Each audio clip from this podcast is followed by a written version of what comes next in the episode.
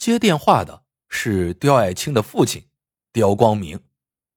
事实上，刁光明已经好几天没有收到女儿的任何消息了，但他一直以为女儿也许是太忙，忘了按时给家里报平安，所以当时接到警方的电话的时候，他心里立刻就有种不好的预感，忙问道：“是我女儿怎么了吗？”谁知得到了一个晴天霹雳，警方告诉他，他的女儿遇害了。后来，根据当时南京媒体的描述，刁爱青才获悉尸体被切割成一千多片，而头颅、内脏等则被煮熟，并分散在全市的各个垃圾堆里。刁光明直到现在也不愿意接受女儿如此的结局，他宁愿相信女儿是失踪了，一直没有被找到。但无论如何，得到消息之后，他立即前往南京。并在警局做了笔录。刁光明当时整个人看起来仿佛六旬老翁，似乎失去爱女已经夺走了他所有的精气神。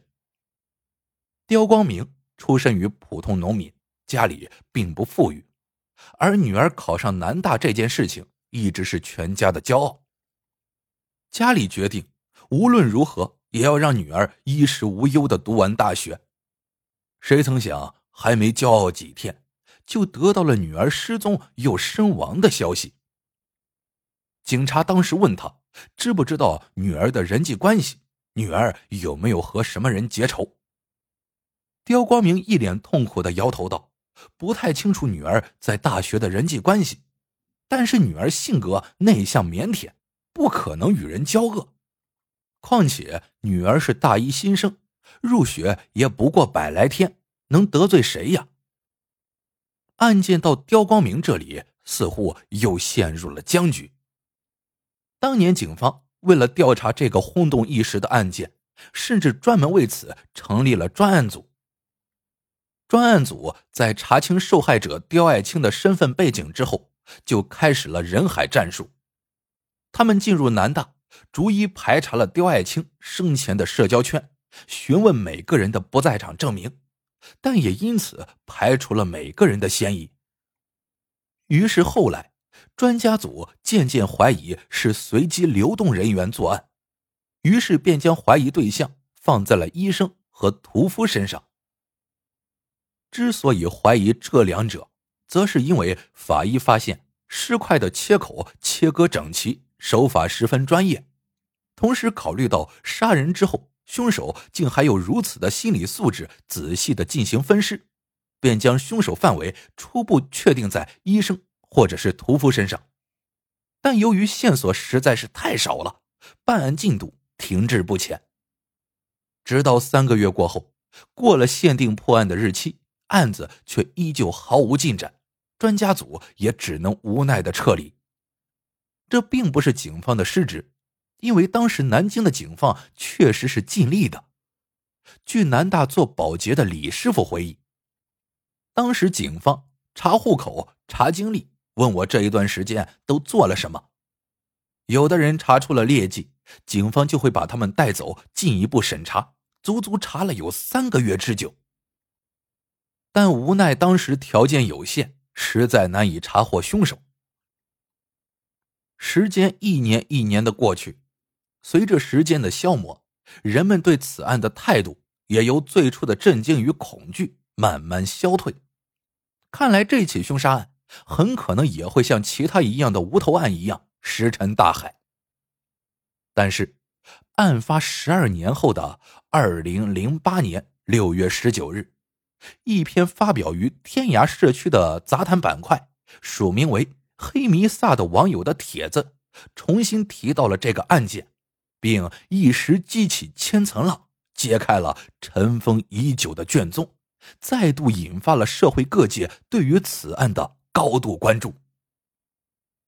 在帖子中，黑弥撒重新对当年的这一碎尸案进行了梳理。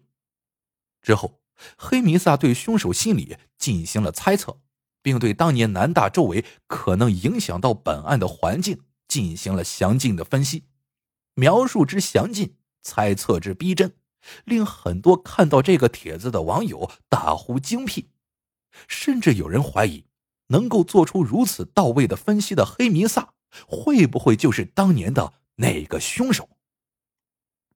下面呢，说几段当年黑弥撒帖子中的内容。对于嫌疑人的职业，我先不谈自己的观点，单就目前所知的情况，被害人的尸体被切成一千多片，内脏被煮过，并被整齐的叠好，包括衣物也被整齐的叠好，可见嫌疑人有很强的心理素质，同时可能懂得医学知识。如此看来，嫌疑人的文化程度较高，应当受过高等教育。至少其个人素质要高于普通的初高中文化者。试想，一个只有初中或高中文化的大老粗，凭借什么能吸引一个在校女大学生的注意呢？且又有什么能力能做到杀人之后冷静的分尸？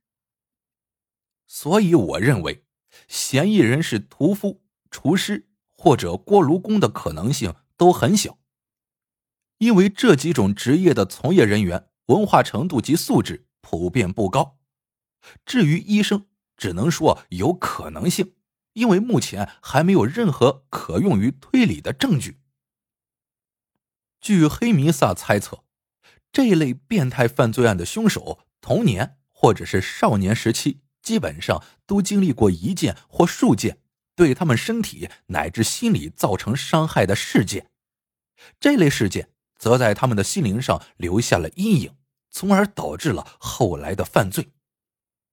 因此，也许是刁爱青的外表，或是气质，又或是穿着打扮，勾起了嫌疑人对往事的回忆。一段发生在童年或少年时期的并不美好的回忆，激起了他隐藏在内心深处的一个念头：杀死被害人。他觉得只有这样，才能将心爱的女人。永远的留在身边，尽管他可能已经不是第一次这样做了。他觉得被害人太像童年时的他了，他们的共同之处太多太多。有时候他甚至会觉得他就是他。